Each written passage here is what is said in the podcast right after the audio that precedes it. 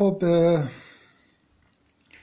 این اولین جلسه اولین سری بحثایی که تو ماه رمزون من می‌خوام بکنم فقط یه توضیح مختصری میدم که ماجرا چیه. عنوان جلسات رو من گفتم که اعلام بکنن مثلا یه چیزی مثل معجزه چیست.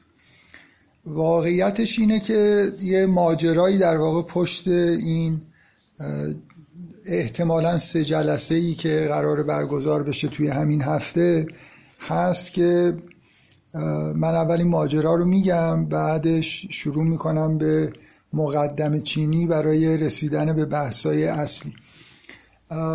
مقدمه رو از این جهت ماجراشو دارم میگم که بحثا ممکنه یه مقدار با فضای قرآنی که معمولا سعی می‌کردیم جلسات ماه رمزون توی سالهای اخیر خیلی قرآنی باشه یه مقدار فاصله داره.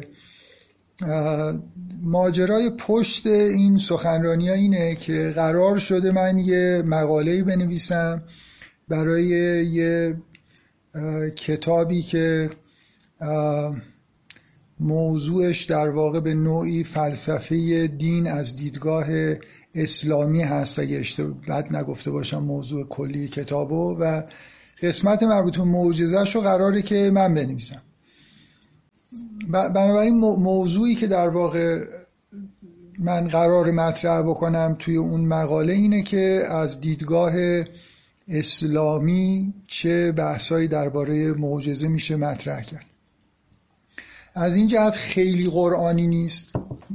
طبعا قرآنی هست ولی اینه که یه خورده طعم فلسفه داره دیگه. یعنی حالا همینطور که تو این مقدمه که امروز من می‌خوام بگم مثل یه جور ترجمه کردن اون چیزی که در قرآن ما می‌بینیم به زبان فلسفه است. بنابراین صرف بیان مطالب که در قرآن چی گفته شده نیست. حالا یه خورده که جلوتر بریم روشن میشه. من خواستم بالاخره بگم که این جلسات شعن نزولش چیه؟ و اون قسمت در واقع دیگه شعن نزول اینه که من مدتی پیش قول دادم و یه مقدارم فکر کردم یادداشتایی تهیه کردم بعد خیلی فاصله افتاده. این جلسات قراره برای من یه حالت همه چیز تو ذهن خودم هم بیاد و شروع بکنم به نوشتن مقاله. این چی میگن؟ روک و راست. هر چی که پشت پرده هم بود الان بهتون گفتم. خب بنابراین موضوع جلسات موضوع مقاله که طبعا موضوع این جلسات هم هست اینه که از دیدگاه معجزه از دیدگاه اسلامی چیه و چه مباحثی در مورد معجزه میشه گفت که در دیدگاه اسلامی وجود داره. خب امروز من می‌خوام این مقدمه ای بگم که واقعا وقتی که یعنی به نظر من ابهام بسیار بزرگ در واقع اینجا هست. اونم اینه که مثلا فرض کنید خب این خیلی مشهوره و شما هم احتمالا به این موضوع شاید دقت کرده باشید که واژه معجزه اصلا واژه قرآنی نیست. بعدها مسلمونا از این واژه برای اسمگذاری مثلا کارهایی که پیامبران انجام می‌دادن برای اثبات رسالت خودشون استفاده کردن. ولی ما در قرآن چیزی تحت عنوان معجزه نداریم. عنوان انگلیسی اگه بخوایم برای این مقاله بذاریم باید به جای معجزه از واژه میراکل استفاده بکنیم.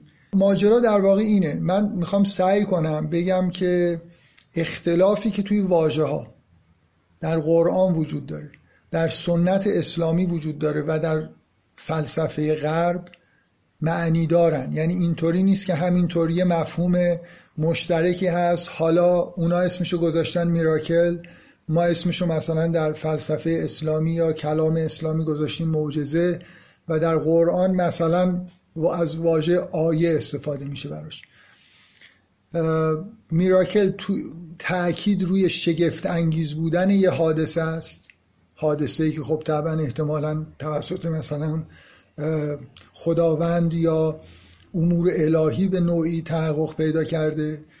معجزه بیشتر روی عجز طرف مقابل داره تکیه می‌کنه. در حالی که آیه اصلا نه به عجز طرف مقابل کار داره نه حتی شگفت انگیز بودن نکته اصلیش هست آیه به نوعی اشاره به این می‌کنه که شما با یه پدیده مواجه هستید که بر چیزی دیگه ای غیر از خودش داره دلالت می‌کنه.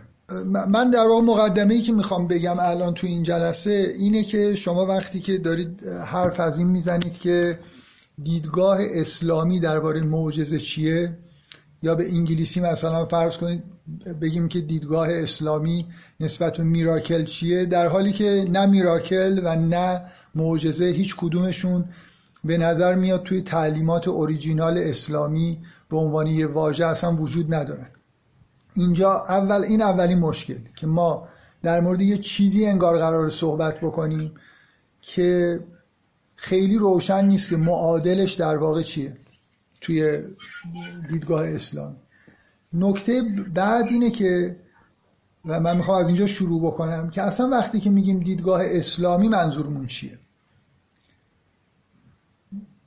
شما به چه چیزی توی مثلا فرض کنید فلسفه دین می‌تونید اطلاق بکنید که این دارم معجزه رو از دید اسلام بررسی می‌کنم؟ چه جوری میشه به یه در واقع مجموع عقایدی که داریم در مورد یه چیزی ابراز می‌کنیم عنوان دیدگاه اسلامی داد بنابراین من در واقع شروع بحثم از اینجاست که حرف از اینه که می‌خوایم در مورد دیدگاه اسلامی درباره معجزه صحبت بکنیم در حالی که روشن نیست به معنای واقعی کلمه که دیدگاه اسلامی در مورد یه چیزی یعنی چی و چجوری قرار استخراج بشه و مخصوصا اینکه در مورد این چیزی که قرار صحبت بکنیم اصلا این واژه در واژگان قرآن نیست و به نظر می‌رسه یه جوری از بیرون وارد دیدگاه اسلامی شده.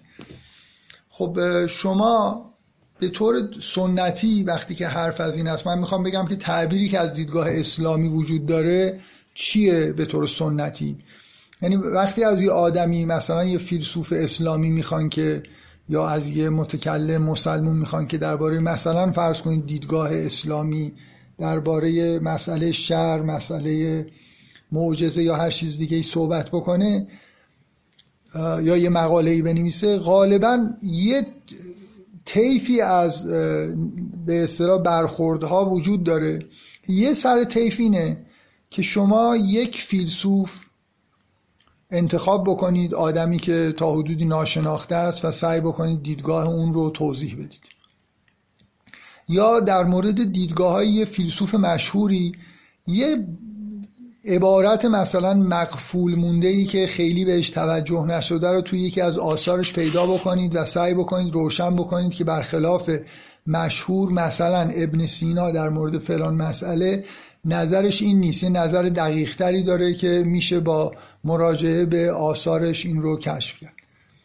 بنابراین تعداد بسیار زیادی حجم زیادی از مطالب توسط مسلمونا و غیر مسلمونا در واقع نوشته شده که دیدگاه های افراد مختلفی از متکلمین و فلاسفه درباره موضوعات مختلف دینی رو می‌تونید با بهشون مراجعه بکنید که با دقت خیلی زیاد سعی کردن توضیح بدن. یه سر دیگه این طیف اینه که خودمون رو به یک آدم یا یه مکتب فکری مشغول نکنیم. و بلکه بیایم مثلا فرض کنید در مورد معجزه به کل تاریخ تفکر اسلامی نگاه بکنیم. ببینیم که مسائل هر کدوم از صورت مسئله ها در چه زمانی از چه به اصطلاح منبعی وارد فرهنگ اسلامی شدن. مثلا بعضی از پرسشا از مسیحی هایی که در مرز اسلام و حکومت اسلامی زندگی می‌کردن وارد تفکر شدن سوالایی اونا مطرح کردن اینا خواستن جواب بدن. بعدا برخورد مسلمونا با فلسفه یونان تحولات خیلی بزرگی از نظر فکری به وجود آورد. یه جور شیوه تفکر شیوه زبان جدید برای بحث کردن که حکما بیشتر از اون استفاده کردن. همینطور برخورد با فرهنگ ایرانی برخورد با فرهنگ هندی روی انواع اقسام در واقع در طول تاریخ و مسائل سیاسی اجتماعی که داخل حکومت اسلامی میگذشته باعث شده که سوالایی پیش بیاد مکتبهایی به وجود بیان مکتبهایی که با همدیگه تعارض داشتن این مکتبهای فکری خودشون در زمینه های مختلف اظهار نظر کردن مثلا در کلام فرض کنید اشاعره و معتزله امامیه اینا با هم دیگه مدرسه هایی درست کردن که با هم دیگه اختلاف نظرهایی داشتن.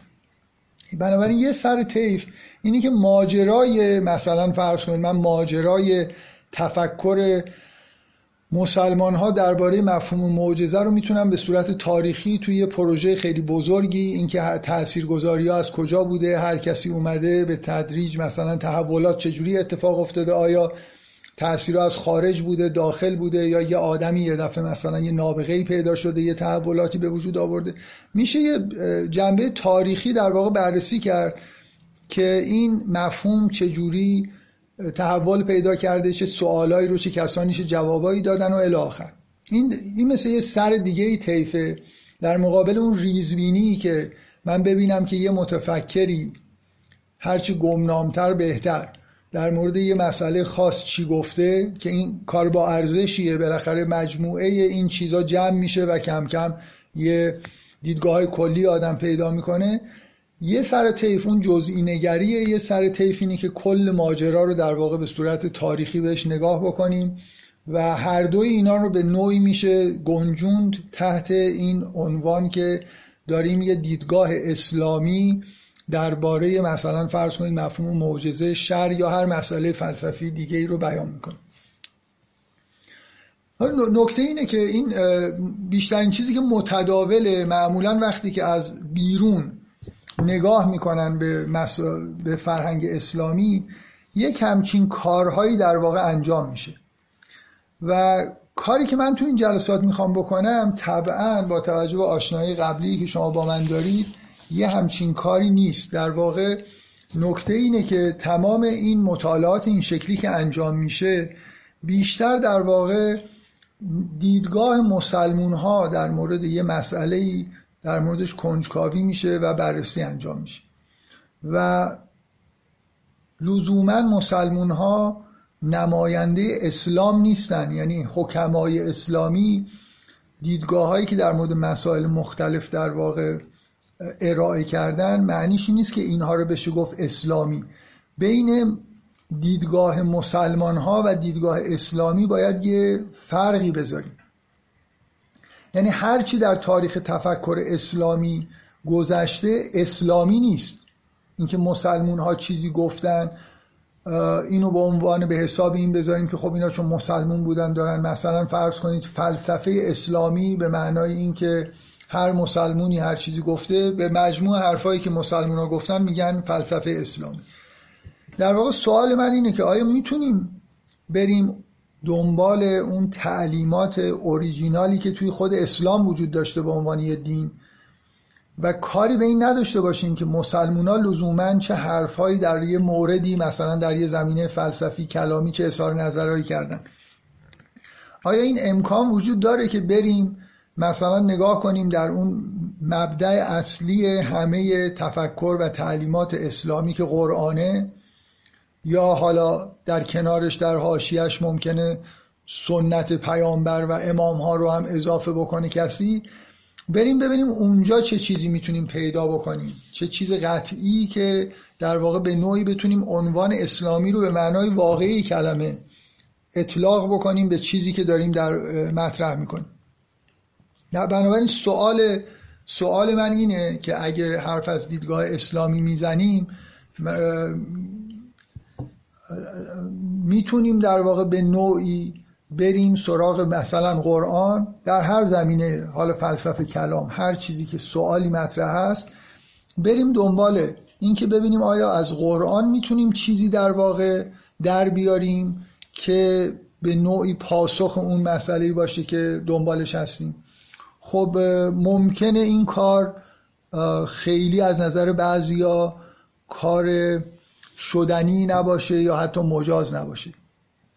اولا شما احتمالا اینو می‌دونید که غالبا وقتی که هر یه همچین موضوعی مطرح میشه حرف از این پیش میاد که خب از قرآن برداشت های مختلفی مثلا نظر تفسیری میشه انجام داد. بنابراین ما نمی‌تونیم به یه دیدگاه اسلامی در یه زمینه با نگاه کردن به قرآن برسیم.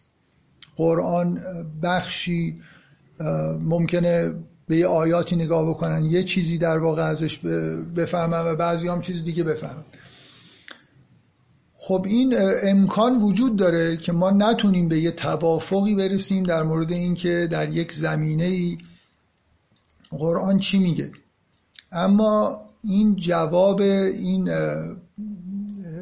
پرسش نیست که آیا می‌تونیم این تلاش رو انجام بدیم یا نه در واقع نکته چیه؟ نکته اینه که اون دیدگاه هایی که بدون ارجاع به قرآن ساخته میشن رو می‌تونیم بگیم که خب اینا دیدگاه های چندان اسلامی نبودن مثلا فرض کنید حکما اگه بنا به تعملات فلسفی خودشون به نتایجی رسیدن نتایج محترمه.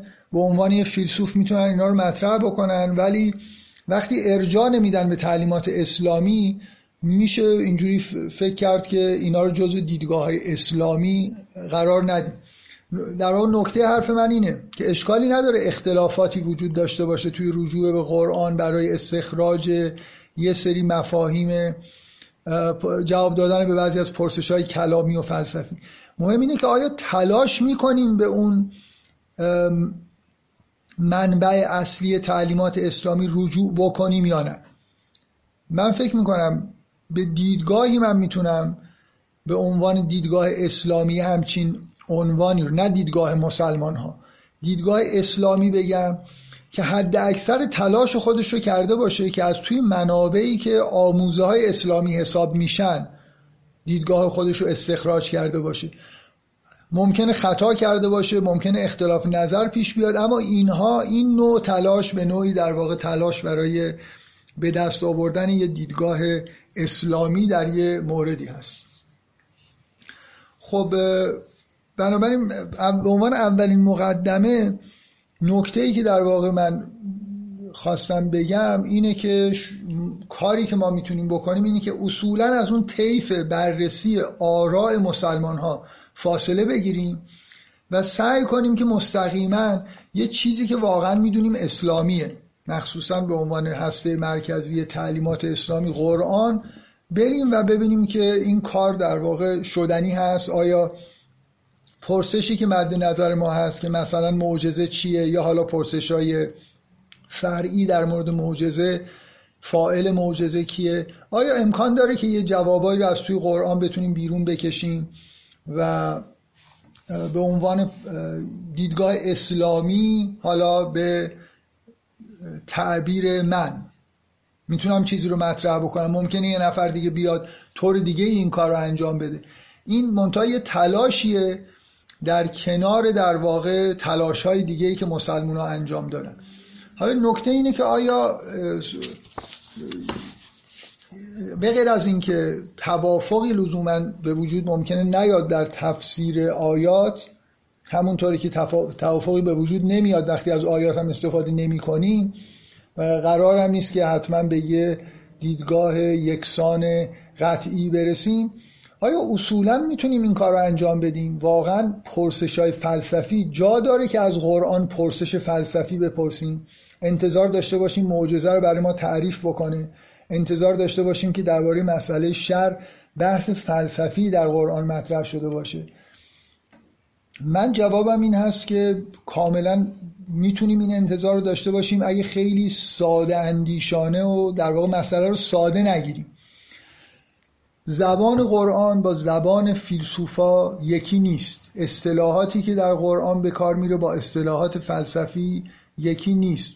ما عبارتهایی مثل جوهر و عرض و این حرفا نداریم. از قیاس خیلی در قرآن استفاده نمیشه. بنابراین شیوه برخورد در واقع قرآن با مسائل و نحوه بیانش تفاوت بسیار واضح و روشنی داره. شما اگه کتاب فلسفه مثلا تحت تاثیر فلسفه یونان رو در برداری یک کتابی از ابن سینا می‌بینید زمین تا آسمان نحوه بیانش با قرآن متفاوته. قرآن جور قرآن داستان میگه قرآن یه قسمت های چیزی شبیه شعره در حالی که در کتاب فلسفی سعی میشه از گزارهای کلی تعریف های روشن ارائه بشه گزاره های کلی ارائه بشه. اصلا شما چند تا گزاره کلی به اون معنای فلسفی در قرآن می‌تونید پیدا بکنید. به ندرت چیزی می‌بینید. بیشتر نحوه برخورد بیشتر شبیه مثلا یه کتاب ادبیه. بنابراین اگه ساده بگیریم بله به هیچ وجه از قرآن ما نمی‌تونیم احکام فلسفی به اون معنایی که می‌خوایم استنتاج بکنیم. خیلی از سوالهای فلسفی ممکنه هیچ جوابی در قرآن به طور سریح یا حتی غیر سریح نداشته باشن. اما شما جور دیگه ای اگه نگاه بکنید اینکه وقتی قرآن می‌خونید قرآن به شما یه جهانبینی میده. در مورد هستی در مورد آغاز هستی در مورد اینکه الان جهان از چه چیزهایی تشکیل شده چه ارتباطی مثلا بین خدا و خلق وجود داره بالاخره هر کسی که قرآن می‌خونه درباره هستی درباره بشر درباره تاریخ کلی در واقع دیدگاه های خاص براش مطرح میشه از نظر مسائل اخلاقی هر چیزی که فکر کنید. قرآن با یه زبان دیگه ای در ذهن ما یه جهانبینی و یه نوع در واقع شیوه عمل کرده در این جهان رو جایگزین می‌کنه. هرچی به قرآن نزدیکتر بشید بیشتر قرآن بخونید و خوب بفهمید عمیقتر در واقع می‌فهمید که قرآن چجوری به جهان داره نگاه می‌کنه و به شما یاد میده که چجوری به جهان نگاه کنید. به جهان توحیدی نگاه بکنید نقش پیامبران پیامبران کیا بودن چی کارا کردن نقششون چیه قرار بوده به کجا برسه. مردم چه عکس عملی نشون دادن جوامع در واقع چجوری در مقابل پیام پیامبران عکس عمل نشون دادن و الی آخر. شما از تاریخ گرفته تا مبدع هستی بالاخره در قرآن با همون زبان ادبی که در قرآن مطرحه یه تصوراتی پیدا می‌کنید بنابراین من مستقیما ممکنه فلسف گزاره فلسفی در قرآن پیدا نکنم. اما اگه وارد فضای قرآن بشم و جذب کنم اون جهانبینی رو در, خود در خودم به نوعی متبلور بشه اینجوری به جهان نگاه بکنم اون وقت به نظر میاد برای هر سوالی می‌تونم یه جوابی داشته باشم. یعنی شما مثلا فرض کنید اگه, اگه منظور از معجزه اعمالیه که پیامبران برای اثبات حقانیت رسالت خودشون انجام می‌دادن اگه مثلا معجزه معنیش اینه خب قرآن درباره این کارهایی که پیامبران انجام می‌دادن مثالهای زیادی داره و دیدگاهی به ما میده که چی کار می‌کردن چه جوری این کار می‌کردن و مثلا فرض کنید که آیا انواع مختلف داشته در مورد هر در مورد مسئله شر همینجور. یعنی هر سوالی که شما بپرسید معمولا اینطوری قرآن میشه گفت ادعاش اینه که به شما نوعی نگرش به جهان میده که تقریبا همه مسائل کلی که مطرح هست از جمله مسائلی که در فلسفه مطرح هست در اون جهانبینی یه نگرشی در موردش وجود داره و میشه در مورد اون سوال حرف زد. از جمله اینکه ممکنه در مورد یه سوالی شما بپرسید که این بگید که این سوال غلط از نظر قرآنی. اصولا این مثلا واژه‌ای که شما استفاده کردید وجود نداره. خب اینم بالاخره یه ابراز نظریه. بنابراین اگه یه نفر کاری که داره انجام میده سهل انگاری نکنه ساده نگیره کار رو. انتظار نداشته باشه که یه جواب شسته رفته ای برای یه سوال فلسفی که اصلا اصطلاحاتش در قرآن نیست. جوابی از قرآن دریافت بکنه اما می‌تونه انتظار داشته باشه که اگه اون جهانبینی کلی و شیوه برخورد قرآن رو در خودش جذب بکنه اون وقت بتونه هر چیزی رو ادراکی در مورد هر مسئله داشته باشه برای هر سوالی یه پرسش هایی داشته برای هر پرسشی یه جواب داشته باشه و حالا اگه زبان فلسفه رو بلد باشه خوب می‌تونه اون نگرش خودش رو ترجمه بکنه برای فیلسوفا و بگه که این چیزیه که من از قرآن می‌فهمم. اگه بخوام در جواب این سوال مثلا چیزی بگم. بنابراین نکته در واقع اینه که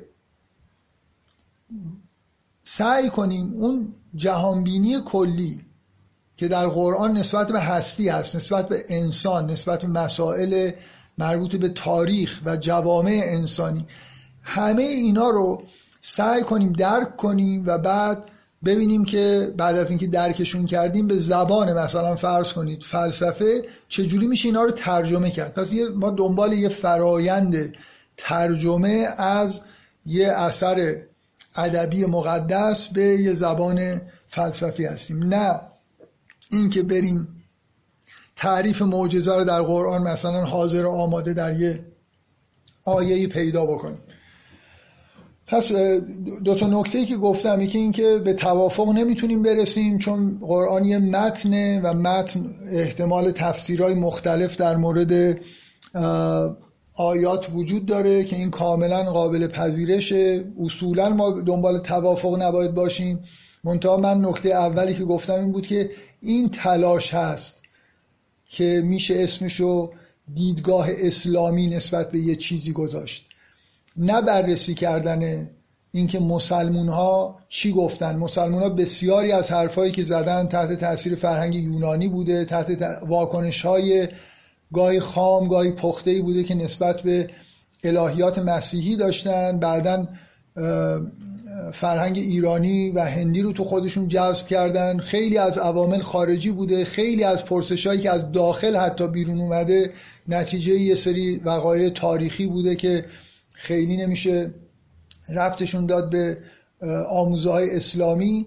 بنابراین ما اگه دنبال نکته اول اگه دنبال دیدگاه اسلامی هستیم باید سعی کنیم ببینیم آیا در منابع اسلامی آموزه های اسلامی چیزی در مورد اون مطلب هست یا نه. نکته دوم این که معمولا چیزی که دنبالش هستیم سریح و مستقیم بیان نشده و تلاش باید بکنیم که بریم و اون رو استخراج بکنیم و شیوه استخراج اینجوریه که باید کلیت رو در واقع خوب سعی کنیم حزم بکنیم و بعد در هر موردی به نوعی یه ترجمه ای به زبان دیگه مثلا به زبان فلسفه انجام بدیم.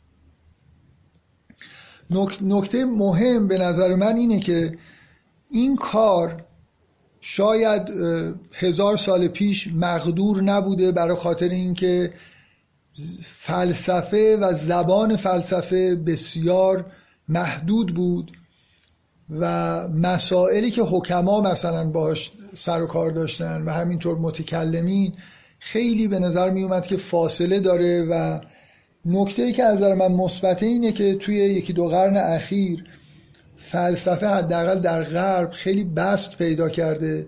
شیوه های بیانی بست پیدا کردن واژگان مفصلی در واقع تولید شده که خیلی از این زمین ها شما همین موضوع معجزه رو برید مطالعه بکنید.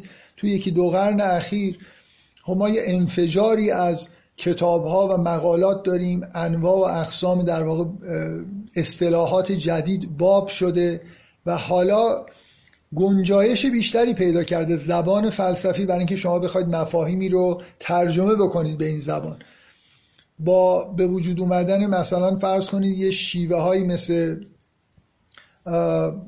چیزی که بهش فلسفه قاره میگیم یا فلسفه پست مدرن اونا هرچند هنوز توی فلسفه آنالیتیک خیلی بهشون خوش آمد گفته نمیشه ولی تأثیرهایی بالاخره در فضای فلسفی دنیا به وجود اومده که به نظر می‌رسه الان شما یه متن فلسفی مدرن رو که نگاه می‌کنید با متنی که مثلا کانت مینوشت در دو قرن قبل خیلی تفاوت پیدا کرده از نظر استایل و از نظر گستره اون واژگان و مسائلی که دارش در واقع مطرحه. بنابراین یه نکته مثبت اینه که فلسفه مخصوصا فلسفه غرب گنجایش بیشتری پیدا کرده. نکته مثبت دیگه اینه که به نظر می‌رسه یه مقدار اون تصوراتی که نسبت به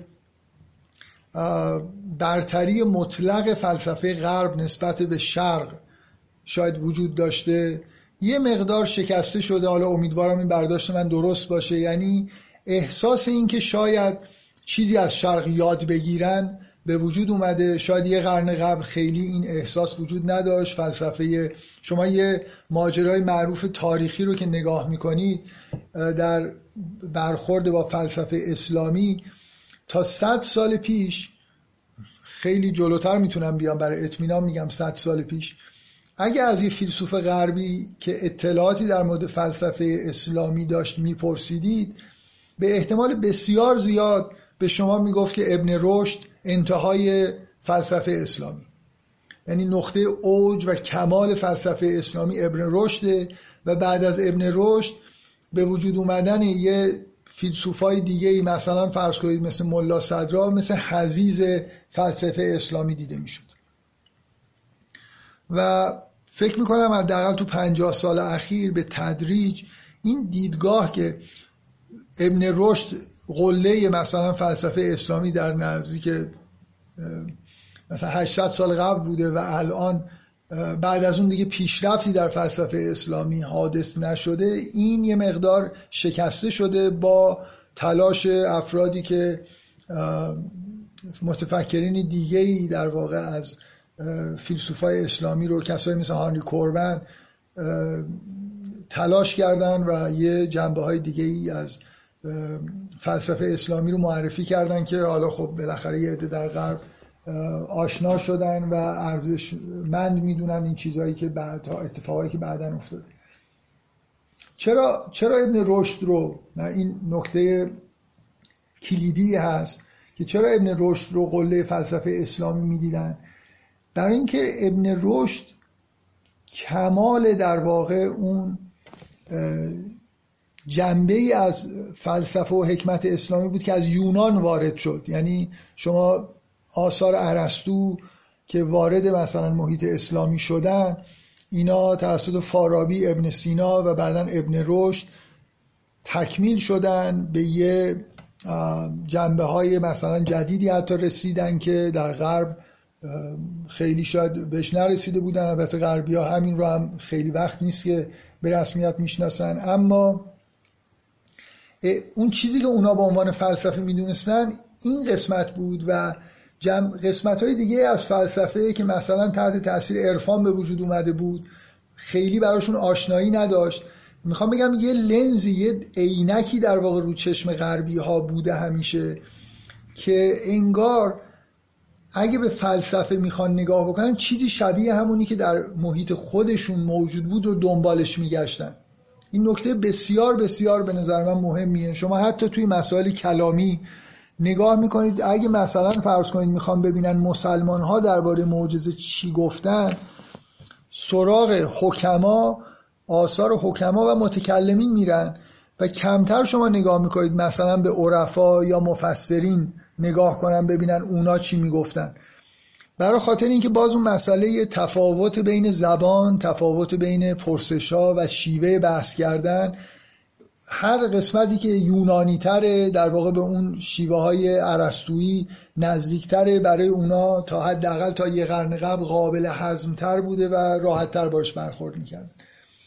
مش بنابراین امیدواری های به نظر من وجود داره. اونم اینه که یه مقدار این فضای این که ما هرچی در واقع در فلسفه اسلامی می‌خوایم در موردش بحث بکنیم باید با همون زبانی در واقع دنبال زبانی بگردیم که شبیه زبان اونهاست و جواب و پرسش های اونها رو در واقع بدیم. این یه مقدار فکر می‌کنم شکسته شده. آمادگی برای اینکه شاید چیزی در فلسفه اسلامی در کلام اسلامی حتی تفسیر قرآن وجود داشته باشه که بتونه کمک بکنه مسئله رو در اونجا حل بکنه وجود داره. یعنی یه مقدار بالاخره این فضای پیرامونی نگاه کردن به هر چیزی به غیر از فلسفه غرب شکسته شده و امیدوارم حالا برداشت من درست باشه که اینجوری هست. بنابراین میشه حرفای نو زد و نشون داد که حرفایی که اینجا زده شده ارزشمند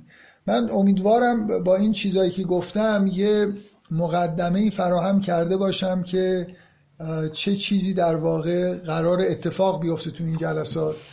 و تأکیدم تو این مقدمه روی اینه که این کاری که من اینجا انجام میدم تصور خودم اینه که یه شیوه کلیه که شاید در مورد هر مسئله ای بتونیم با روش های شبیه همین کاری که من می‌خوام بکنم در واقع به حلاجی یه چیزی تحت عنوان دیدگاه اسلامی در مورد یه پرسش یا مفهوم برسیم. و دوری بکنیم از این که دیدگاه اسلامی یعنی فقط اون چیزی که در طول تاریخ 1400 سال بعد از اسلام در متونی که مسلمون ها تولید کردن نوشته شد. من برای اینکه حالا به عنوان حسن ختام و شوخی اینکه اگه کسی خیلی مقاومت بکنه در مورد اینکه نه دیدگاه اسلامی همون چیزهایی که مسلمان ها گفتند اون وقت من می‌تونم حرفای خودم رو اینجوری مطرح بکنم که چون من مسلمان هستم خب یه دیدگاه هایی دارم میگم اینا هم جزو دیدگاه های مسلمون باید لحاظ بشه. بنابراین دارم از دیدگاه های اسلامی صحبت می‌کنم. دیگه آخرش اینه که به جای بحث کردن سر اینکه آیا این چیزا اوریجینال هست یا نیست اونا اوریجینال بوده یا نه بگم منم به عنوان مسلمان دیدگاه خودم رو دارم و قرار نیست که از یه جایی به بعد مسلمان حرف جدیدی نزنن.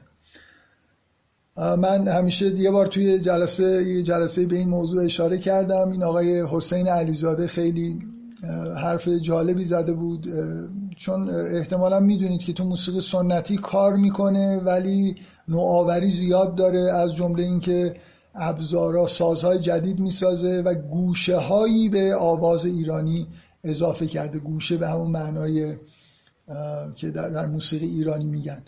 بعد ظاهرا یه عده ایراد گرفته بودن که تو حق نداری گوشه بسازی و گوشه ها مثلا تثبیت شده است. بعد ایشون گفته بود که این گوشه نیداوود در مثلا همایون رو مرحوم نیداوود همین مثلا 60 سال پیش ساخته. چه در چه تاریخی این اتفاق افتاده که دیگه مردم حق ندارن گوشه بسازن؟ این جواب بامزه بود. حالا منم بالاخره یه گوشه ای اگه در جواب اگه کسی خیلی سخت بگیره که باید همون چیزهایی که مسلمان ها گفتن آدم بگه منم به عنوان مسلمان یه گوشه جدیدی برای خودم در بحث معجزه می‌خوام ایجاد بکنم. من باز یه نکاتی نوشتم که فکر می‌کنم بد نیست به اینا می اشاره ای بکنم. اینکه چرا در وقتی کسانی که در غرب هستن و درباره فلسفه اسلامی کار می‌کنن به جای مراجعه به آموزه های اسلامی مراجعه می‌کنن به همین بحثایی که فیلسوفا متکلمین و مسلمون ها در واقع مطرح کردن. می‌خوام بگم اینجا انگیزه های از من انگیزه های روشنی وجود داره. یکیش اینه که شما اصولا تو مطالعات آکادمیک خیلی راحت تره که وسیع مطالعه بکنید. واقعا این توهین به مطالعات آکادمیک در سراسر جهان نیست ولی این واقعیتیه که مثلا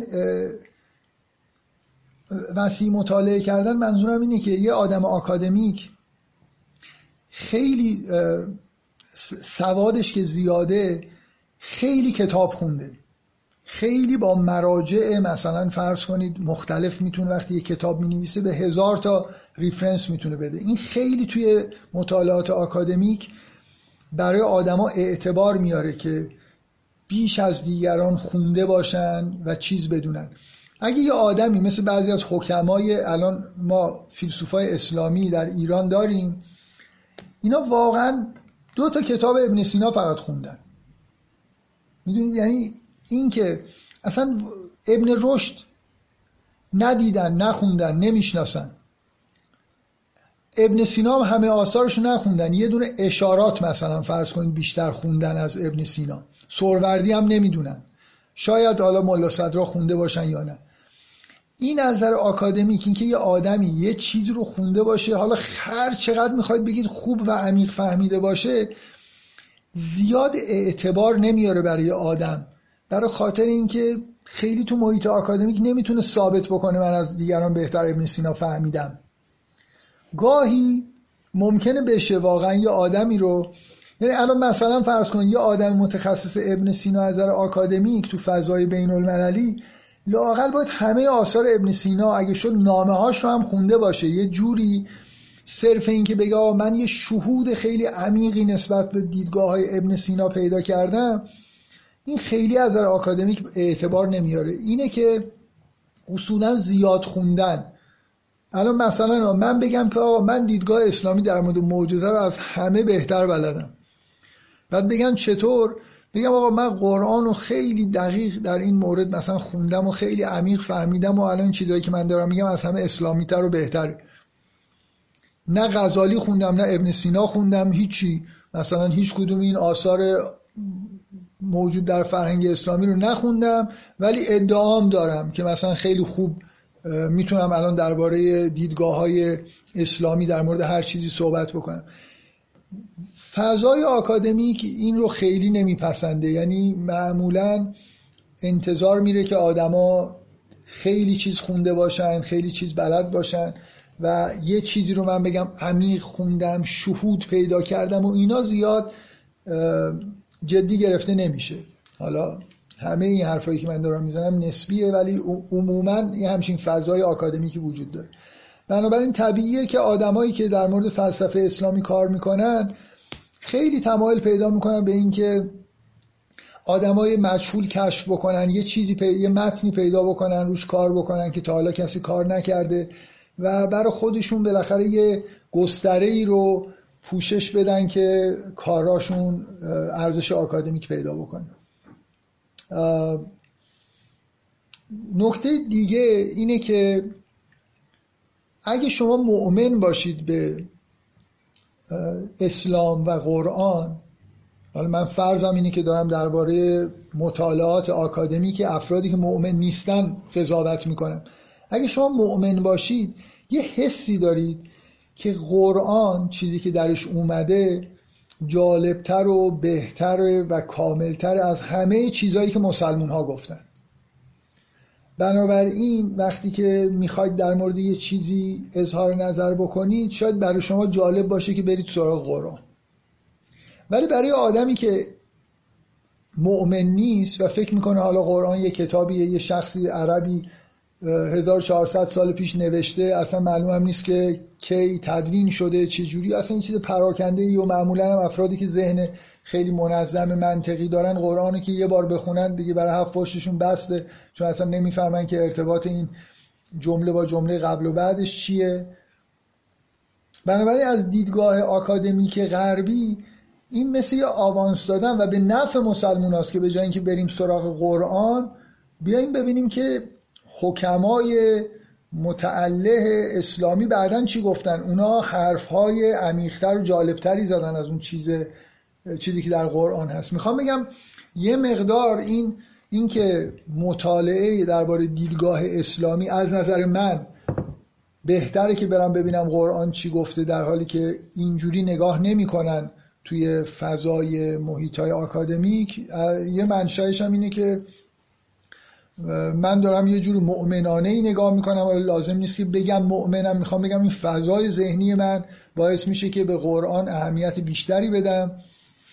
در مقابل مثلا چیزی که ابن سینا گفته در حالی که یه غربی با ذوق فلسفی ابن سینا رو بالاتر از قرآن می‌دونه. خب جدای از اینکه مؤمن باشیم یا نه من سعی کردم تو این مقدمه بگم که یک راه برای بحث کردن درباره اینکه دیدگاه اسلامی در مورد فلان چیز چیه اینه که رجوع بکنیم به آموزه های اسلام و نه نوشته های مسلمون ها معنیش این نیست که هیچ نگاهی به نوشته های مسلمون ها نکنیم. در مورد اینکه آیا چنین کاری ممکن هست یا نه و آیا شده یا نه من یه مثال می‌خوام بزنم که اولا یه مقدار روشن بشه که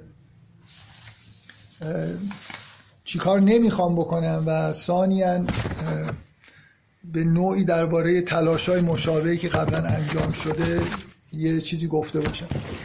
یه صورت مسئله می‌خوام مطرح بکنم که یکی از صورت مسئله های کلاسیک بحثای مربوط به معجزه در طول تاریخ تفکر اسلامی.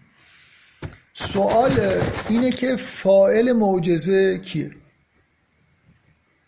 فعلا شما معجزه رو به عنوان فعلا یعنی الان این بحثی که دارم می‌کنم فعلا فرض کنید که معجزه به معنای اون اعمالی که پیامبران انجام می‌دادن تا برای مردم روشن بشه که اینا فرستاده های خداوند هستن. از سوال روشنه. سوال اینه که معجزه رو خدا انجام میده یا معجزه رو پیامبر انجام میده؟ یا فرشته ها انجام میدن یا حالا هرچی بالاخره دریا دریا شکافته میشه بنی اسرائیل از توش رد میشن. این فعل خداست. خدا داره مستقیما این کار می‌کنه. یا مثلا قدرت روحی پیامبرانه که باعث میشه که بتونن چنین اعمالی رو انجام بدن. نفس پیامبر. به عنوان یه واسطه اینجا کاری انجام میده یا نه؟ خب این ماجرا خیلی در بحث معجزه توی کلام و فلسفه اسلامی قدیمیه. یعنی از اولین متکلمین. در موردش چیزهایی گفتن تا همین اخیرا هم مثلا علامه تبا تبایی مرحوم متحری اینا. گاهی حتی حرفای جدیدم توی آثارشون ممکنه پیدا بکنیم. شاید به طور کلی بشه گفت که دو تا ترند اصلی داریم. طبق معمول همون تقریبا میشه گفت همون دوگانه اشاعر معتزله اینجا هم برقراره. دو تا مکتب فکری رقیبی که در طول تاریخ کلام اسلامی وجود داشته اینجا هم در واقع مقابل همدیگه هستن و طبق معمول نظر حکما هم با معتزله نزدیکه و اشاعره در واقع یه طرف وایستادن. تو این مورد خاص امامیه که معمولا یه جوری حالا بین اشاعره و معتزله قرار می‌گیره بیشتر نزدیک به اشاعره شاید حرف زده باشه. من ببخشید از این اصطلاحاتی مثل اشاعره و معتزله و اینا کلا یه مقدار فراری هم. فکر می‌کنم یه جور ساده سازیه که آدما رو به دو گروه نمی‌دونم اشاعره معتزله تقسیم کردن. شما غالبا متفکرین بزرگی که توی جزو اشاعره محسوب میشن یه جا... چون آدم های مستقلی هستن یه جاهایی می‌بینید که خیلی با فضای فکری اشاعره ممکنه نزدیک نباشن و یه چیزهای شبیه معتزله بگن. بنابراین اینکه دو گروه بکنیم و بگیم دقیقا مثلا فخر رازی جزو اشاعره است اون یکی جزو معتزله است امام غزالی چجوریه؟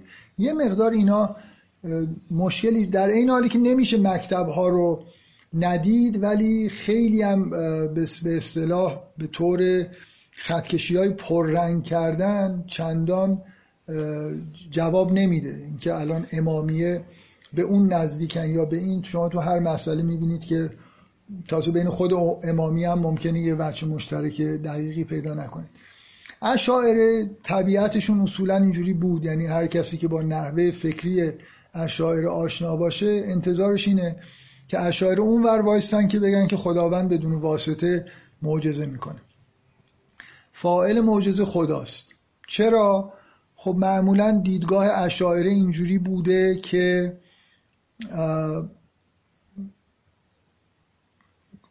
خیلی روی توحید افعالی تاکید داشتن و اینکه تنها مؤثر در وجود و اصلا تنها علت خداست. همه کارها رو خداوند داره انجام میده و این رو در واقع عقیده درست توحیدی می‌دونستن.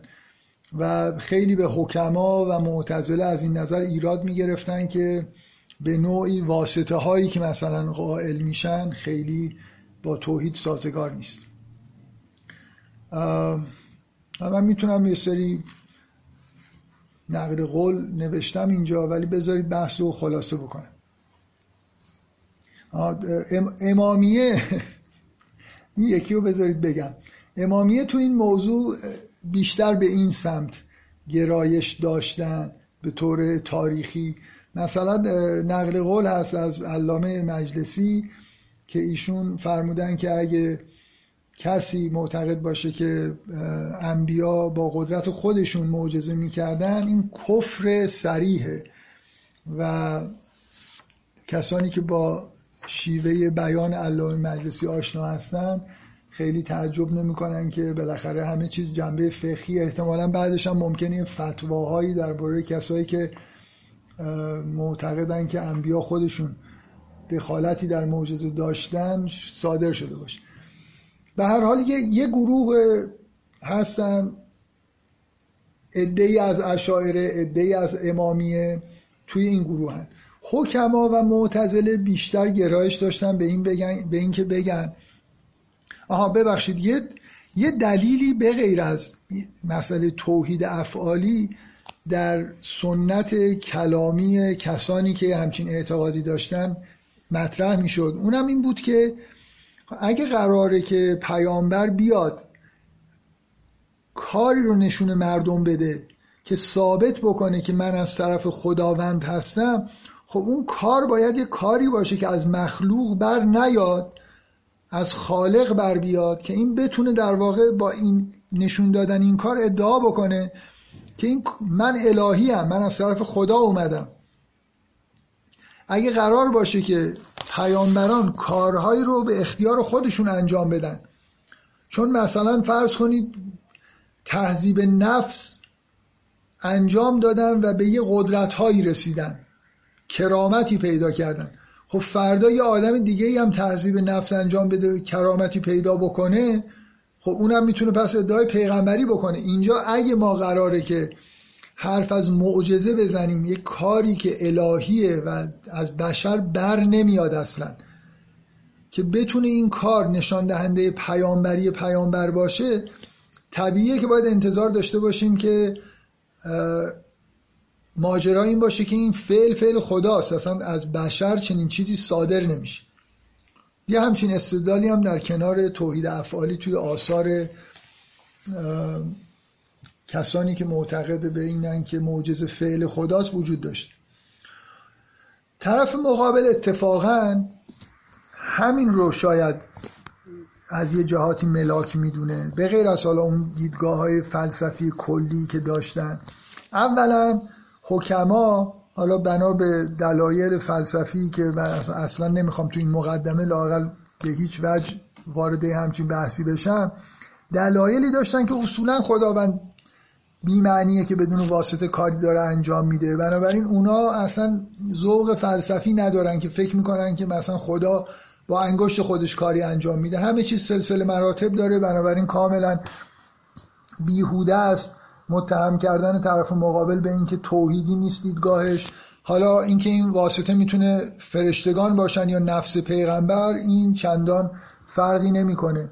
از طرف دیگه شواهدی وجود داره که می‌دیدن که افرادی که تهذیب نفس می‌کنن صاحب کرامت میشن. بنابراین این که در واقع معجزات یه نوع کرامت خیلی سطح بالاتر از اونیه که بشر مثلا به طور طبیعی انجام میده به نظرشون میومد که اینجوریه. حالا کلی پشت این بحث اینکه معجزات از پیامبران صادر میشه چه جوری صادر میشه؟ بحث دارن. یعنی از فارابی شروع شده ابن سینا همه اینا در مورد اینکه مثلا فرض کنید نفس انسان چه مراحلی داره و به چه جوری چه جوری امکان داره که انسان نفسش به یه مرحله برسه که اشراف پیدا بکنه نسبت به طبیعت و بتونه در طبیعت دخل و تصرف بکنه. چون از دیدگاه فلسفی این مراحل رو برای نفس انسانی قائل بودن و می‌دونستن اینو قبول داشتن که انسان می‌تونه به یه مرحله بالاتر از طبیعت برسه اشراف پیدا بکنه تصرف بکنه. از طرف یعنی این با عقل فلسفیشون سازگار بود بلکه نتیجه می‌داد عقلشون یه همچین چیزی رو. از طرفی شواهد تجربی نشون می‌داد که آدمایی همچین کارهایی می‌کنن.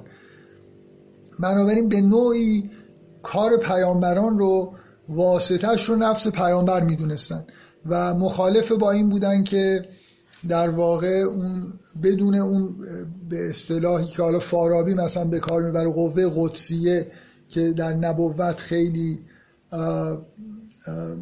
اساس در واقع نبوته بدون اون قوه قدسی کاری در واقع از پیغمبر سر بزنه. همونطوری که پیامبران به یه جایی می‌رسن که قابل وحی می‌تونن باشن به جایی می‌رسن که بتونن معجزه انجام بدن.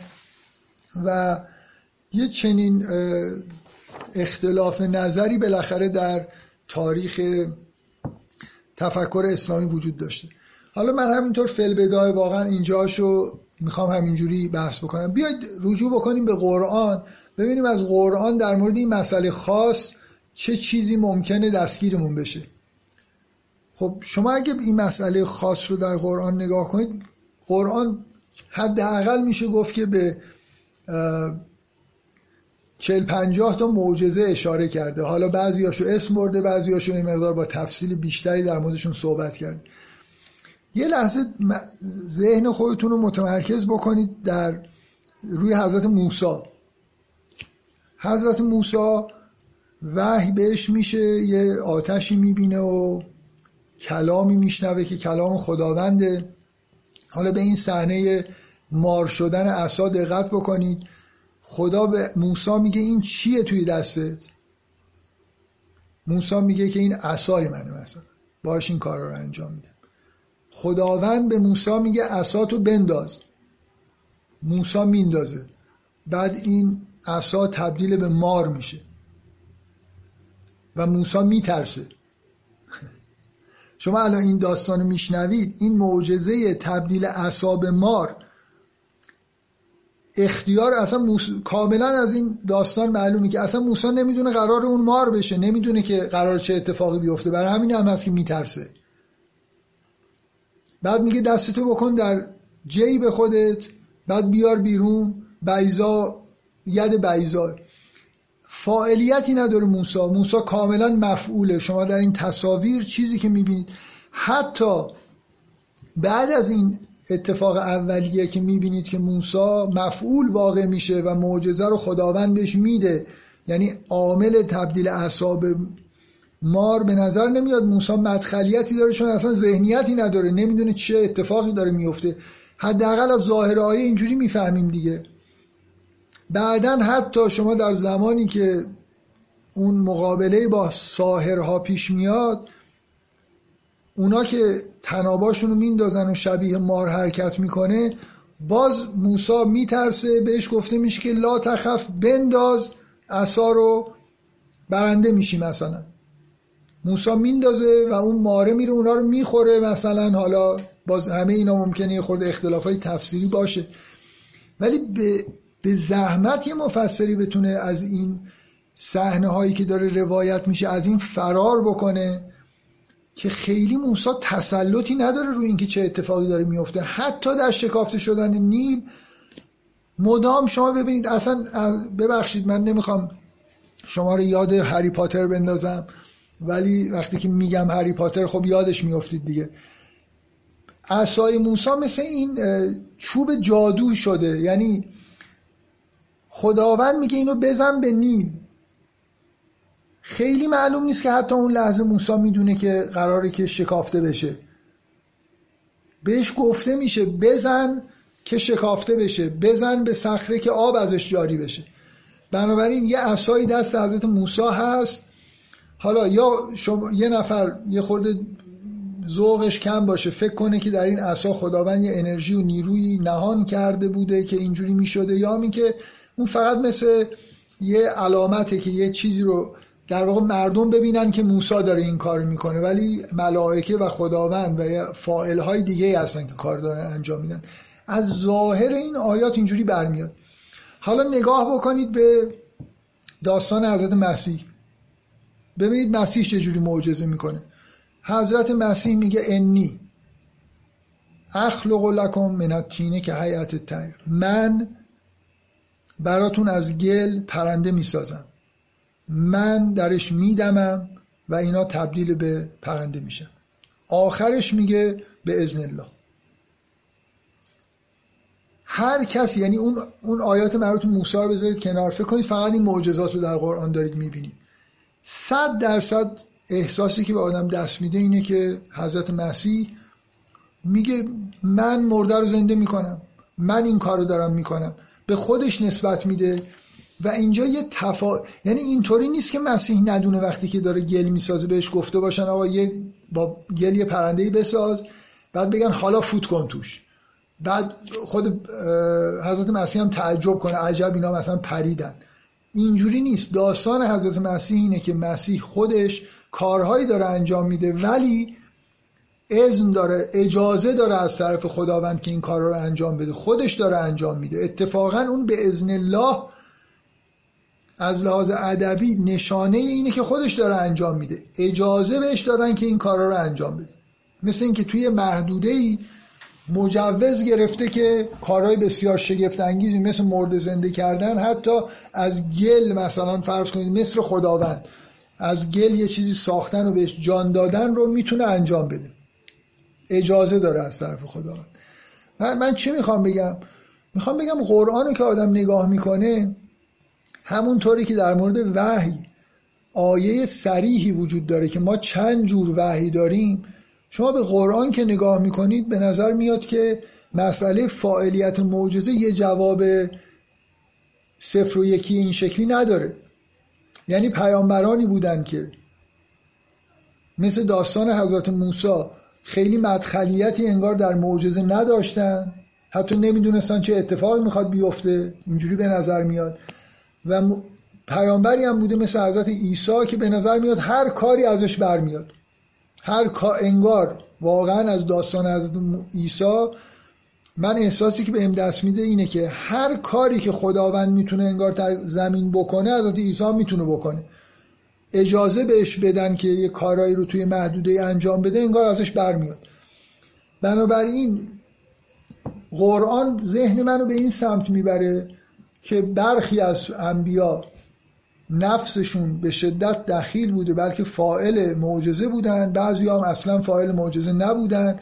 و حالا کلی در واقع اینجا سوالای جالب ممکنه پیش بیاد که چجور چرا اینطوریه؟ چرا معجزات کدوما اینجوریان کدوما اونجوریان اونایی که به قطب تشریع نزدیکن مدخلیت کمتر دارن. اونایی که در قطب تکوین هستن مدخلیت بیشتر دارن. حالا کدوم پیامبران چجوری بودن؟ اینا یه مجموعه سوالاییه که حالا پیش میاد که این تفاوت‌ها رو در واقع به نوعی بتونیم توجیه بکنیم. من چیزی که در تاریخ تفکر اسلامی می‌بینم اینه که بعضی از افراد به نظر میاد به نوعی خیلی در اظهار نظراشون دقت نمی‌کردن به اینکه مستقیما برن سوال رو از قرآن جوابشو بگیرن. بعضی هم این کارو می‌کردن.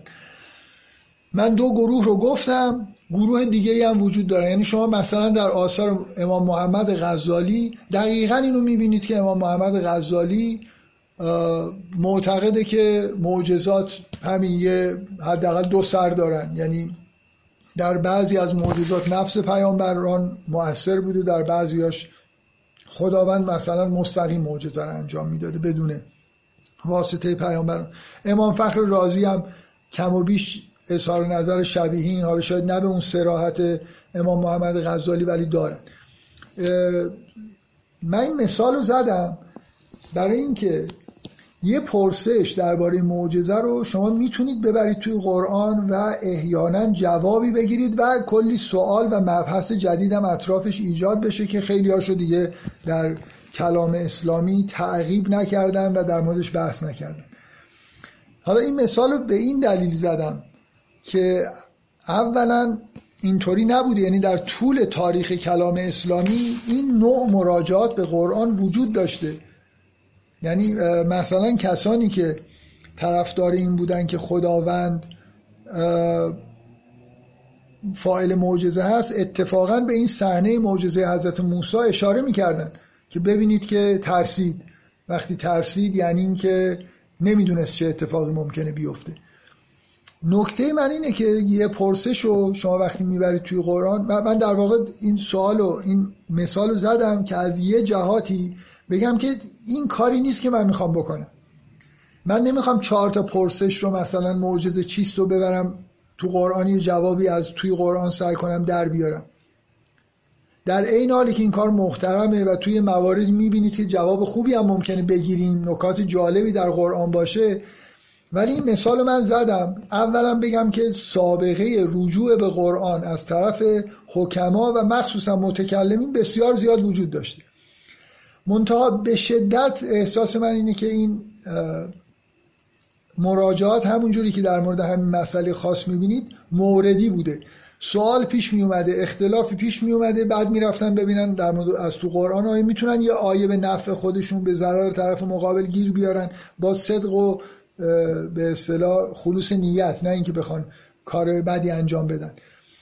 ولی چیزی که من دارم سعی می‌کنم بگم تو این جلسات می‌خوام انجام بدم اینه که اصلا سوالا رو از ذهن خودمون فعلا بذاریم کنار. شما به اون طرح کلی که در قرآن در مورد جهان هست و جایگاهی که چیزی به اسم معجزات یا شبیه معجزات در قرآن داره به اونجا نگاه کنید و سعی بکنید که از مستقل از این که حالا اختلاف نظر چیه ببینید که آیا از تو قرآن می‌تونید یه طرح منسجمی درباره مسئله معجزات در بیارید یا نه؟ یه مثال زدم که نشون بدم که موردی سابقه داشته. اولا موردی نگاه بکنید می‌بینید که قرآن جوابهایی داره. بنابراین اوضاع ناامید کننده نیست. و موردی رجوع به قرآن هم وجود داشته. منتها کاری که من می‌خوام بکنم یه مقدار کلیتر از این مراجعات موردی به قرآن هست. خب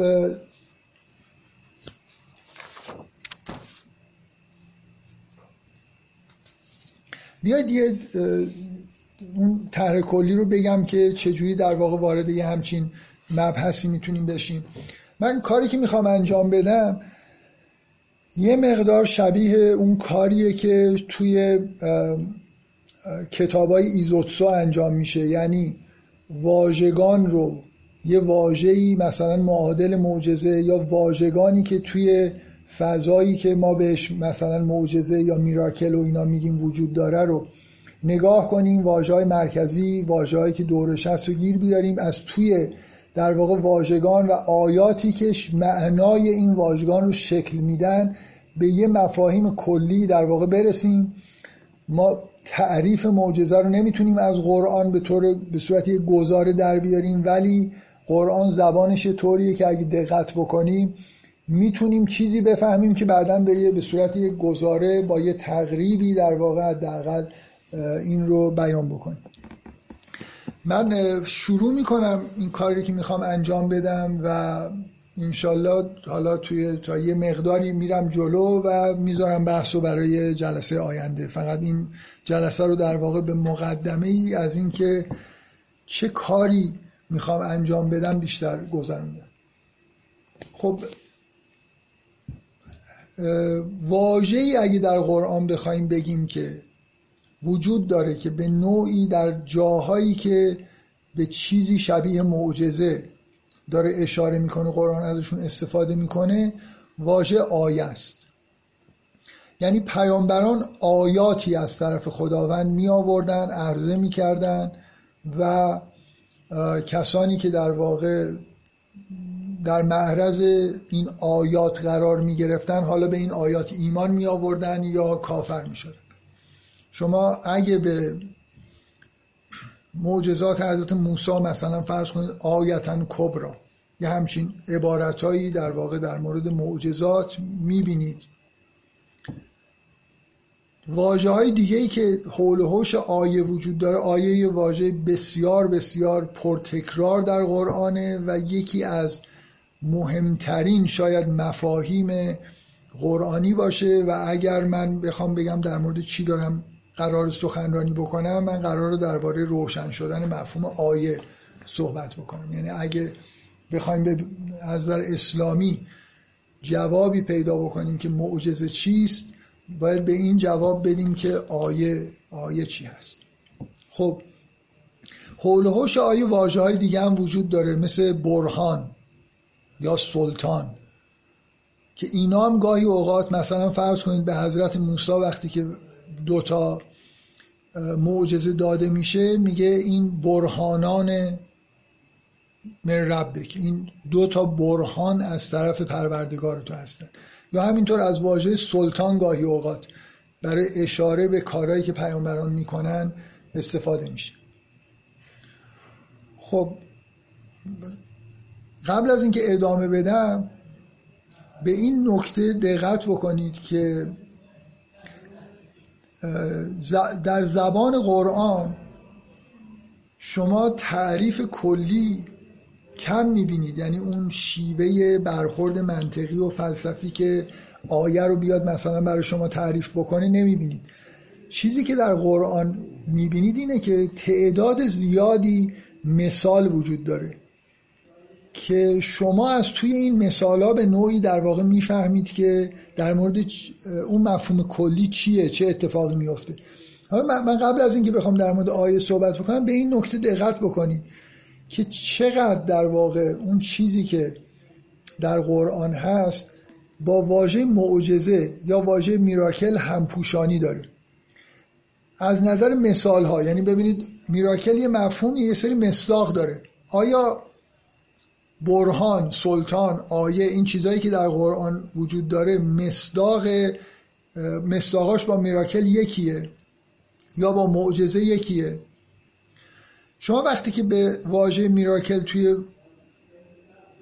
زبان انگلیسی نگاه می‌کنید و در فلسفه دینی که درباره معجزه به اصطلاح درباره میراکل صحبت می‌کنن بجز اعمالی که مثلا حضرت مسیح انجام داده مثل رستاخیز حضرت مسیح که قطعا یا مرد زنده کردن اینا همه معجزاتی بودن شما یه چیزی که می‌بینید اینه که این اتفاقات معجزه آسایی که مثلا در مقبره قدیسین اتفاق میفته. یه نفر مثلا در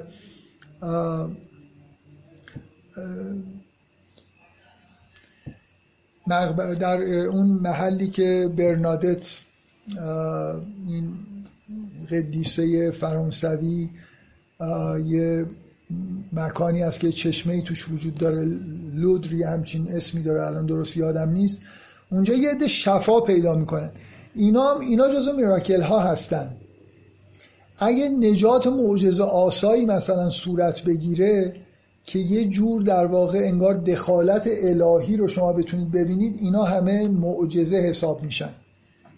ولی در فرهنگ کلام اسلامی وقتی حرف از معجزه هست به چیزی معجزه میگن که قراره که عرضه بشه بر یه عده که ثابت بشه که مثلا فرض کنید کسی که این رو آورده پیغمبره. یعنی لزوما اتفاقایی که تو زندگی من و شما میفته که حالت معجزه آسا داره توی قالب معجزه نمی گنجه من در مورد آیه حالا می‌خوام بگم کنجکاو باشیم که مستاقای آیه توی قرآن چه چیزایی هستن. آیا لزوما آیه اون اعمالیه که رسولان برای نشون دادن رسول بودن خودشون و ارتباطشون با خدا ارائه میدن. آیا به کرامات یا نمی‌دونم اتفاقای عجیبی که برای ما در زندگی خودمون ممکنه بیفتم اشاره می‌کنن یا نه؟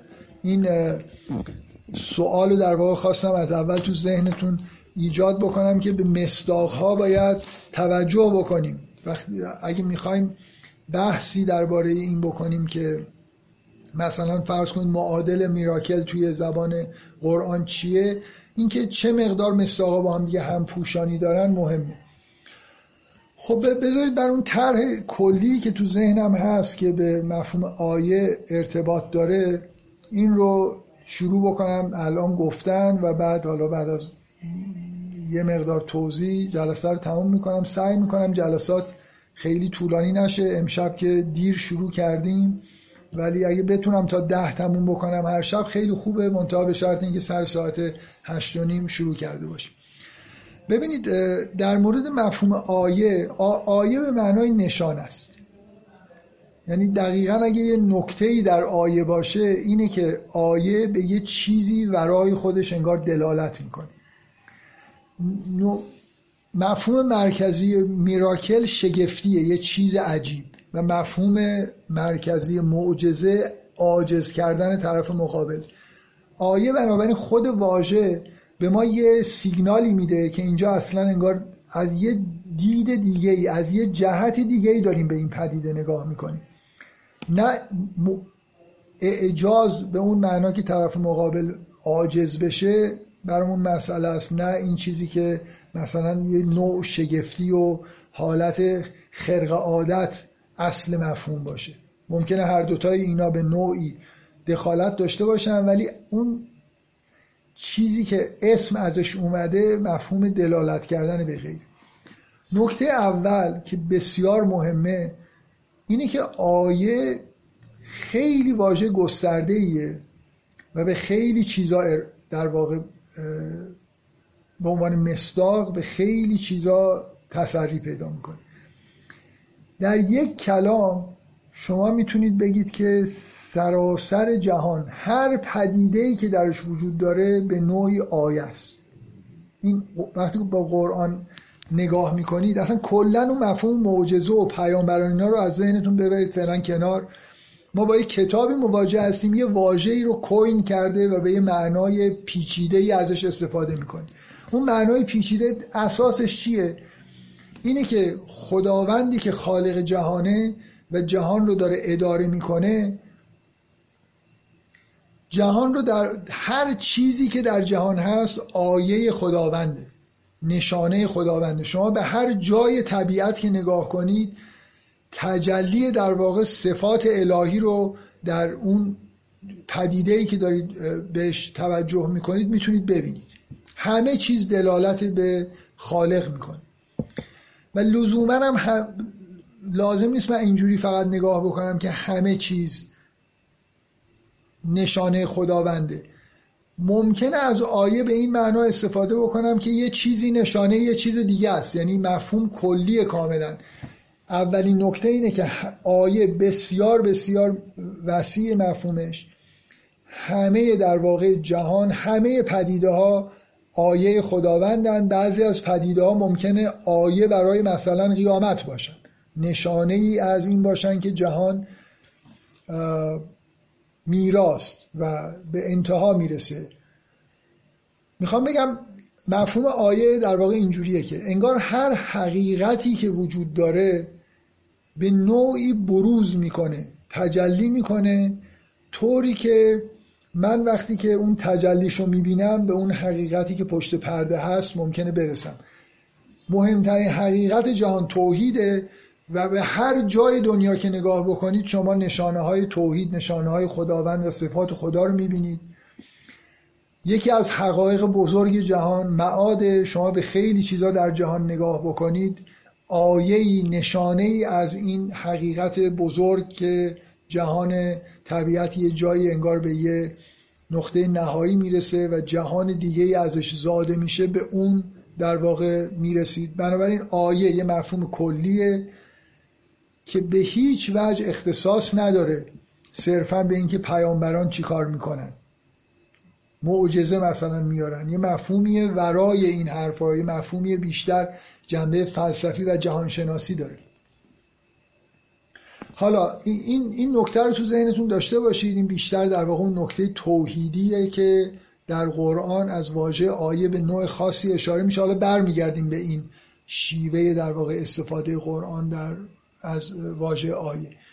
کنار واژه آیه یه واژه دیگه ای هست که مفهوم نزول نزول آیات. یعنی چی نزول آیات؟ این برمیگرده به اینجا که جهان در قرآن سلسله مراتب داره.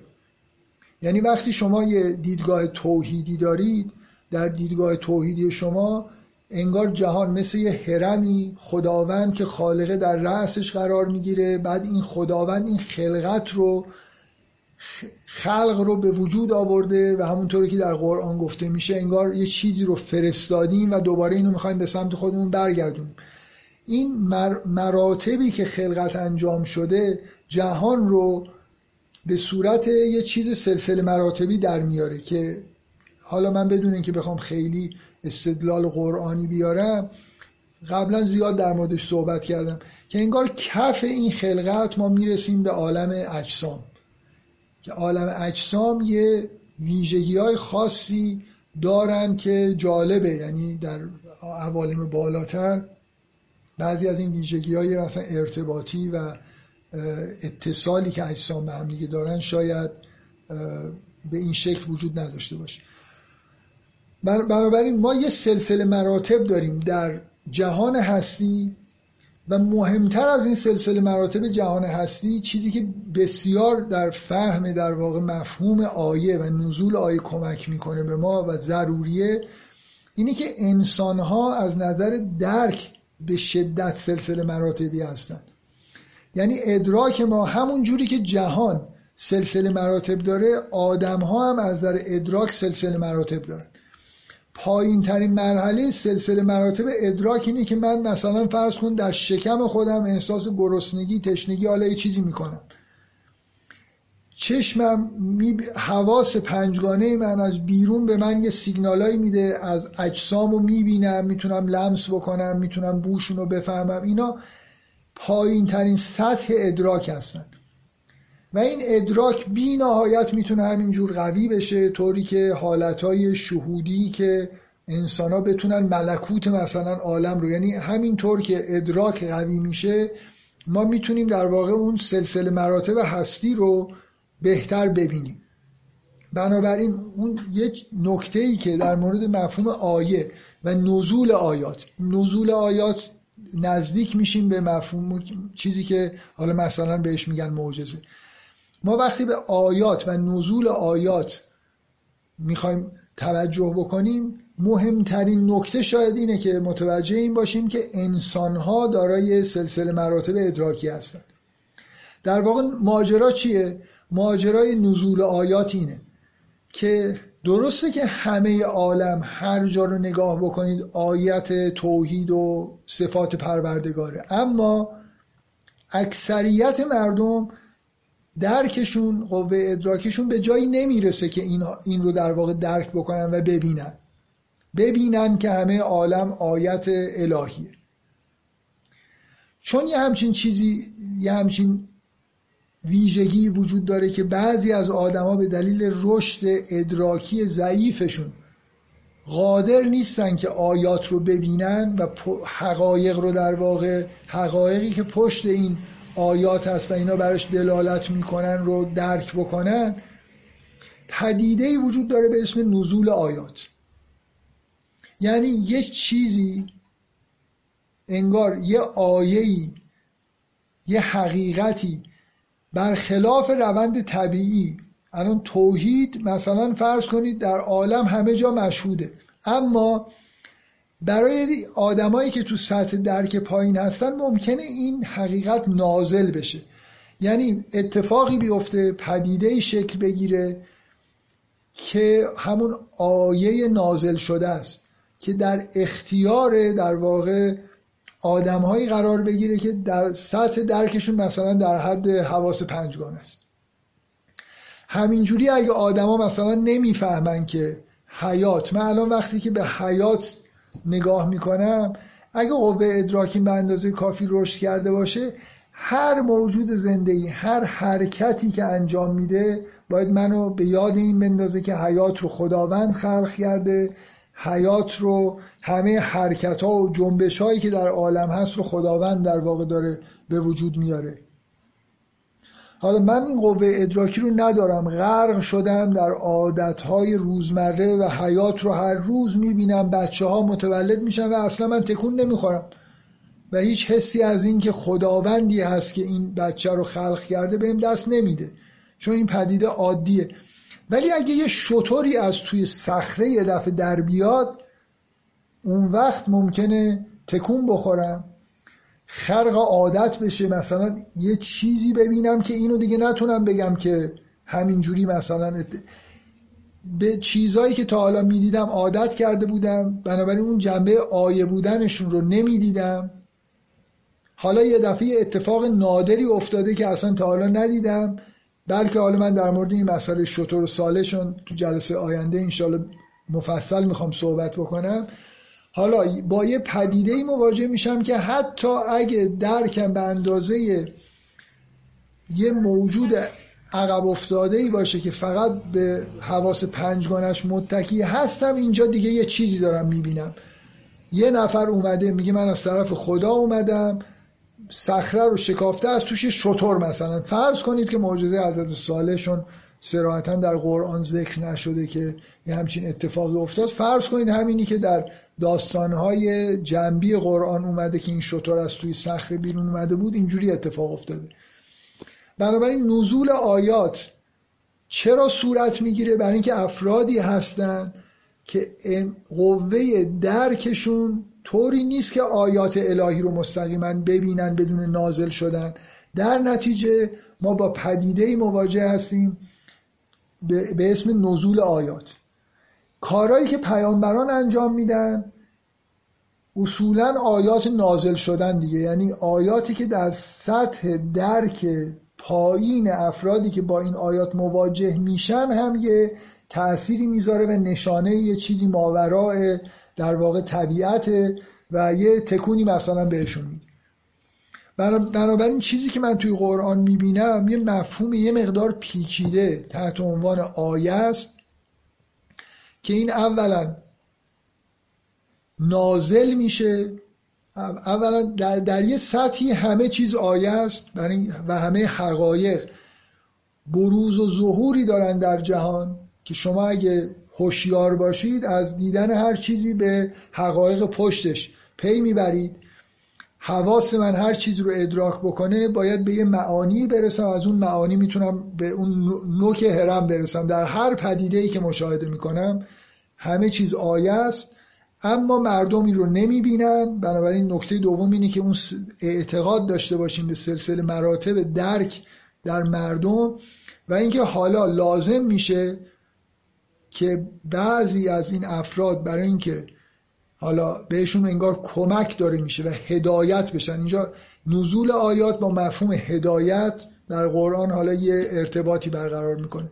بنابراین حقایقی جلوه می‌کنن در یه سطح پایینتری که آدما بتونن در واقع اون حقیقت رو لمس بکنن و درک بکنن. این دو تا نکته کلی که من وقتی از آیه دارم صحبت می‌کنم اصلا در ابتدا آیه ربطی به پیامبران نداره ولی نزول آیات نزدیک میشه به اون مفهومی که در مورد پیامبران به عنوان معجزه بهش اشاره می‌کنیم. حالا باز در مورد این که مستاقا چی هستن مفصل تو جلسه آینده می‌خوام صحبت کنم. الان کلیات رو دارم میگم. یه مسئله کلی بسیار مهم دیگه هست. اونم این دوگانگی تشریع و تکوین در جهانبینی که تو قرآن ساخته میشه. این دوگانگی هم دوگانی هم قبلا صحبت کردم. منتها الان می‌خوام اشاره بکنم به اینکه شما وقتی که با قرآن رو مواجه میشید یه نکته بسیار جالب درباره مفهوم آیه اینه که آیه هم به پدیده های طبیعی اطلاق میشه. و هم به چیزی که در قرآن یا کتاب های مقدس حرف هایی که زده شده. یعنی کاملا شما انگار به دو تا چیز آیه گفته میشه. یکی اونای نوشت وحیی که از طرف خداوند اومده و در کتاب نوشته شده اینها آیه هستن. کما اینکه ما الان در قرآن به هر یه دونه جمله ای که اول و آخرش مثلا شما رو خورده میگیم یه آیه. از طرف دیگه پدیده های طبیعی از جمله معجزات پیامبران هم آیه هستن. بنابراین اینجا ما با یه مفهومی که یه حالت در واقع دوگانی که در جهان وجود داره در مورد این مفهوم هم لحاظ شده مواجه هستیم که خیلی این مسئله رو از یه جهاتی پیچیده می‌کنه که در واقع یک سطحی از آیات وجود داره که دیگه به صورت کلامی هستن. این رو هم در کنار بقیه مفاهیمی که توی قرآن در مورد آیات هست حتما باید ببینیم و نتایج خیلی مهمی داره. پس اون فضایی که ما داریم در موردش در واقع بحث می‌کنیم که معجزه رو شاید بتونیم واژه معجزه یا میراکل رو یه جوری بگنجونیم در فضای قرآن مستاقها رو در واقع تطبیق بدیم. اصل ماجرا اینه که این ساختار جهان آیه بودن پدیده ها رو درک بکنیم به اضافه اینکه این قطب تشریع و تکوین و مسئله نزول آیات رو درک بکنیم. من تا جای ممکن فعلا از این لحظه ای که گفتم شروع کردم که کلیات بحث رو بگم می‌خوام یه مقدار مستقل از اینکه اصلا سوالای ما در مورد معجزه چیه تعریف می‌خواد یا اصلا کلمه معجزه میراکل همه رو بذارید کنار. مستقیم می‌خوایم یه چیزی درباره جهانبینی قرآن در واقع اینجا مطرح بکنیم. من می‌خوام نهایت سعیم بکنم که به شما اینو بفهمونم که تصادفی نیست که میراکلی معادل قرآنی نداره یا معجزه معادل قرآنی نداره. یعنی اینا خیلی واجه های جالبی نیستن. اینکه قرآن چجوری برخورد می‌کنه چه واجه هایی رو می‌ذاره و چجوری در واقع نگاه می‌کنه به دنیا اونو در واقع می‌خوایم سعی کنیم کشف کنیم. به امید اینکه اگه خوب بفهمیم اون وقت بعضی از سوالایی که مطرح در زمینه معجزه حالا یا میراکل اینا رو بتونیم براش یه پاسخهای به اصطلاح من اسلامی براشون پیدا بکنیم. من فکر کنم این جلسه رو حالا یه خورده بیشتر از ساعت ده شد ولی تمومش بکنیم تا انشالله من جلسه آینده این بحثا رو توش به اصطلاح مدار ریز میشم. دیگه الان خیلی کلیات گفتم که ما یه پدیده به اسم آیه داریم. این آیه سلسله مراتب جهان هست سلسله مراتب فهم بشر هست و آیات همه چیز آیه است. مردم نمی‌فهمن نازل میشه. در عین حال این نزول صورت کلامی هم پیدا می‌کنه. اون چیزی که ما مثل قرآن و کتب مقدس میگیم این مجموعه کلیاتی بود که حول و حوش واژه آیه میشه فعلا تو این جلسه. من بگم تا انشالله جلسه آینده که پس فردا تشکیل میشه یه مقدار بیشتر وارد جزئیات بشیم. بعضی از داستانا رو مثلا بخونیم ببینیم در مورد آیه به چه نتایجی می‌رسیم. نهایتا تطبیقش بدیم با بعضی از مسائلی که از لحاظ فلسفه دین ممکنه جالب باشن و مهم باشن.